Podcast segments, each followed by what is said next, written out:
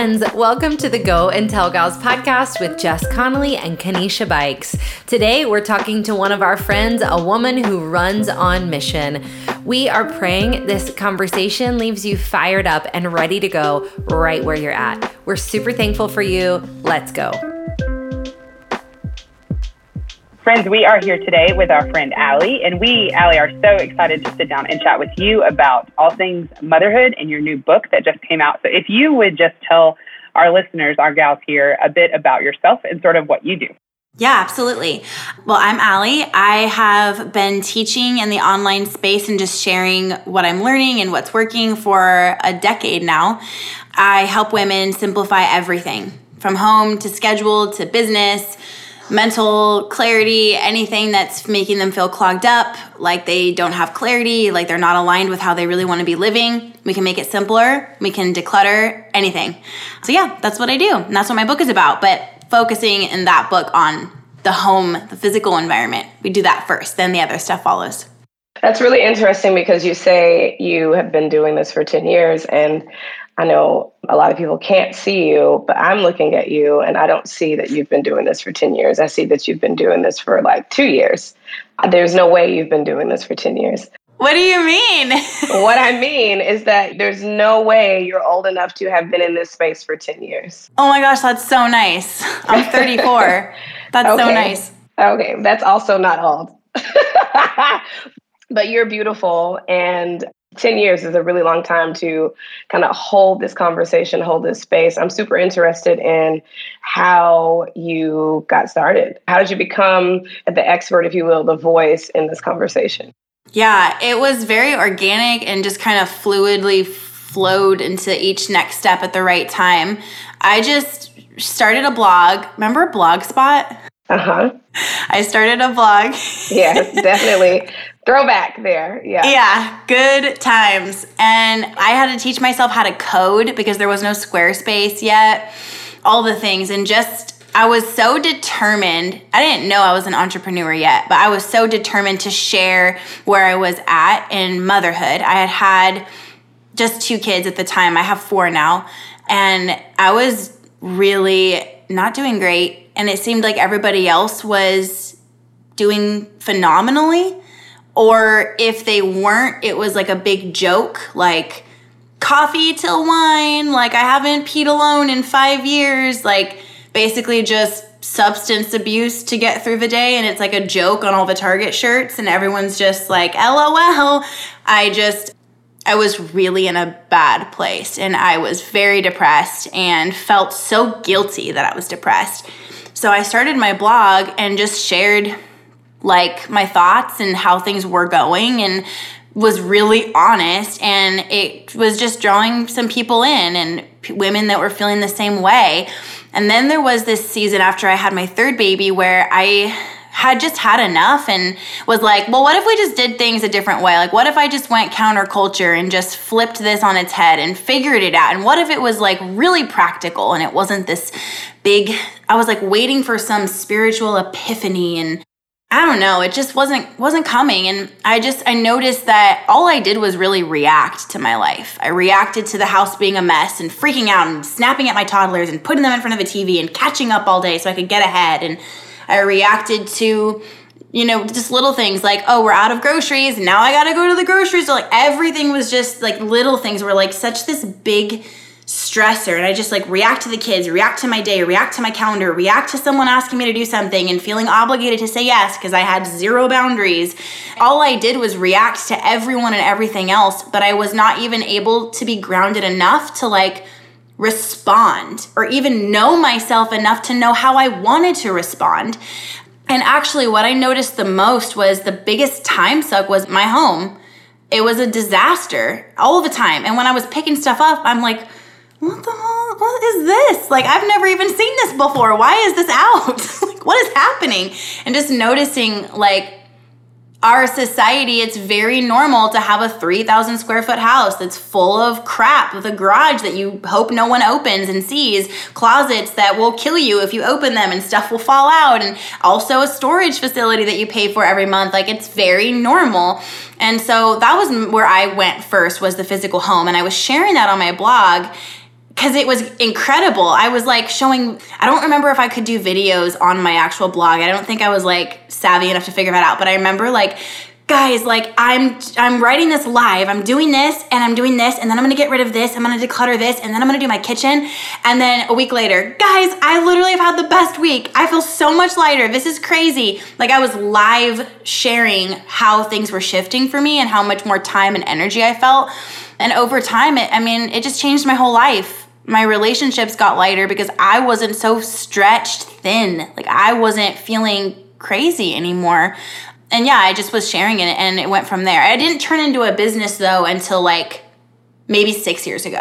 So, would you say, I mean, I want to talk a lot more about your book, but what I hear you saying is that there seems to be this parallel from between clutter in your home, the physical manifestation of clutter in your home, the tangible clutter in your home, to how that presents itself in our souls, perhaps, in our bodies, in our minds is that a parallel that you kind of extract or you kind of explain or you expound on? That's the word I'm looking for.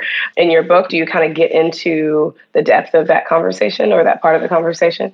Yeah, I do because it's huge. It's such a foundational thing to understand with this. I used to do a lot of one on one work with people. I worked with an actual hoarder. I worked with a widow who her husband had died like two years before that and she was feeling ready to let go.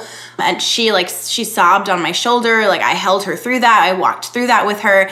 I did a playroom for a mom that had 11 kids.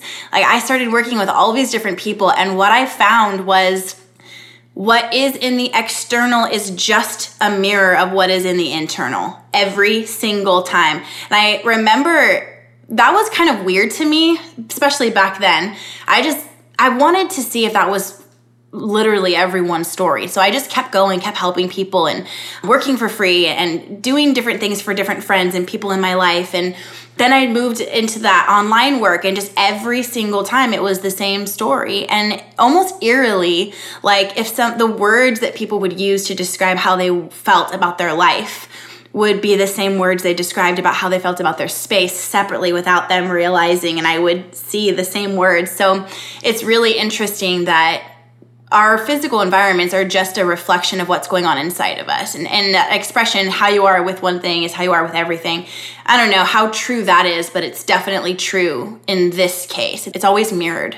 I think that's a really great conversation. And my online work is very similar in the sense that I focus on home, the spiritual aspects of home, how we live in our spaces, how commercialized they have become, how much God has never intended for home to be the space that we have created it or made it out to be in 2021, where we now have this opportunity, right? Because we've all been at home.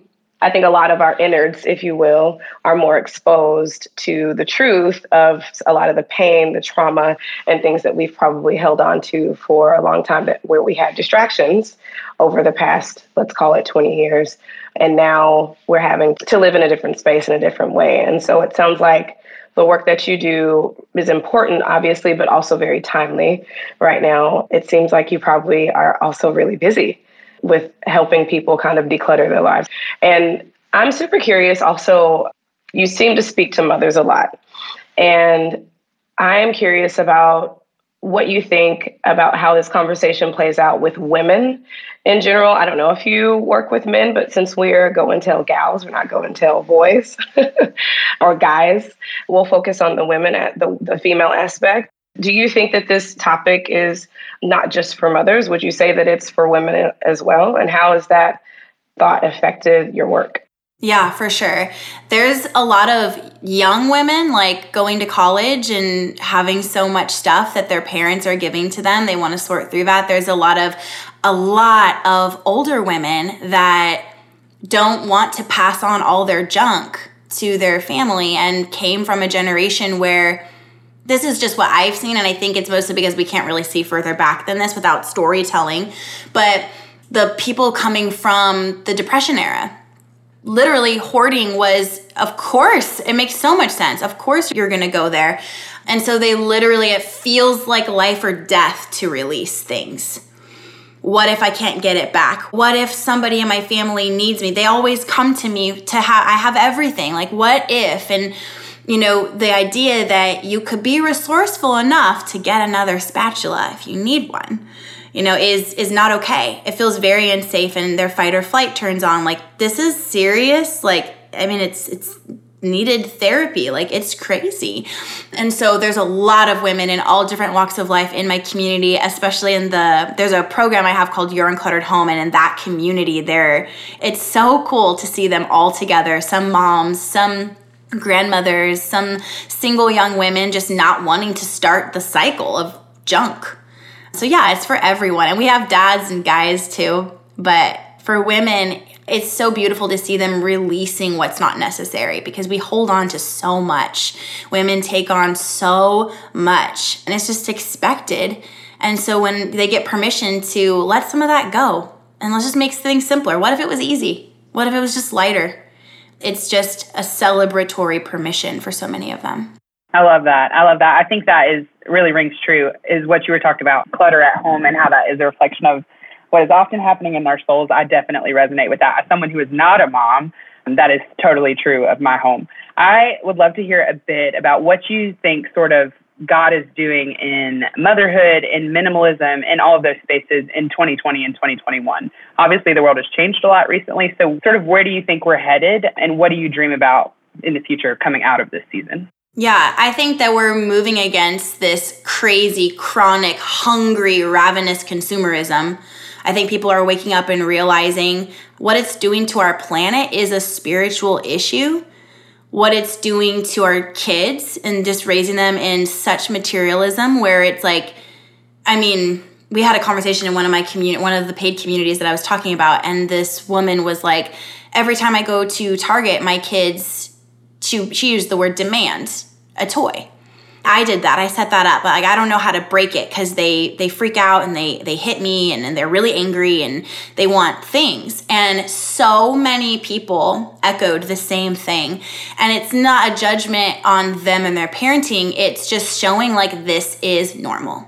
It is normal to always be looking for the next thing, the newer, the better, the brightest, the most expensive, the best. Going to school and, and being a weirdo if you don't have the latest and greatest. Like it's just, it's been in our culture for so long. But I do see so many people waking up to that. I think that God is going to replenish our planet through this. I think that there's so much rejuvenation coming and so much new and, and just a brighter, better way that like, can we focus on relationships instead of things? And you know, there's a lot of talk at, at, this time of year. There's a lot of talk in my space of the internet uh, about the holidays, and it's just all around stuff. Like, what about everything else? What about repairing those relationships with people that you have a hard time seeing? What about you know, flexing your boundary muscle and taking care of yourself during this time of year when you're seeing all those people? What about the cake and the cookies and the celebration and the togetherness? Not one person mentions it ever. It's always asking about the stuff. It's just literally a season of crap. And I, I think that people are tired and i think that they're ready to, to make a shift and i think that that's the big work that's happening in this space right now and i think it has a big effect on other things a big effect on who we're bringing up for the next generation how we're feeling not feeling so heavy not feeling so obligated not paying our car payment so we can make sure we get everyone a present which is extremely common. People are not paying their mortgages. People are freaking out because they got to get the presents. They got to, last year they had a big Christmas and this year they got to meet that same standard for their children it's such a heavy gross pressure to put on yourself. And I think that people are just getting tired of it. And I think that's like it's time to go a different way and focus on people. That's so great, Allie. I think that you are hitting the nail right on the head, obviously, with the thought that we're inundated with so many messages that are telling us to acquire, to gain, to buy more things because those things will make us happy. And it sounds like the heart of your message is really that that is not the truth, that we're buying a lie, possibly. And that the truth is that the less we have, the more content, the more happy we are, more joy filled. The more room we offer and more room we give to the possibility of joy, which is something that I think we're all wanting a little bit more of in this season. So, one question that we always ask our guests at the end of our episodes is how can we pray for you in the season? How can we support you? How can we come alongside you and help see your vision come to life? I love the generosity of that question. That's, I did not expect that. Thought you were going to be mm-hmm. like, "What's like your favorite thing to drink right now?" or something like that. it's always something like we that. We care about those things too, but I love this. You know, I think that right now I'm working on sloughing off the pressure to somebody said a long time ago that stuck with me you're the example. You're the example for like what moms should be. And i didn't like it. It didn't feel good right when she said it but it just stuck.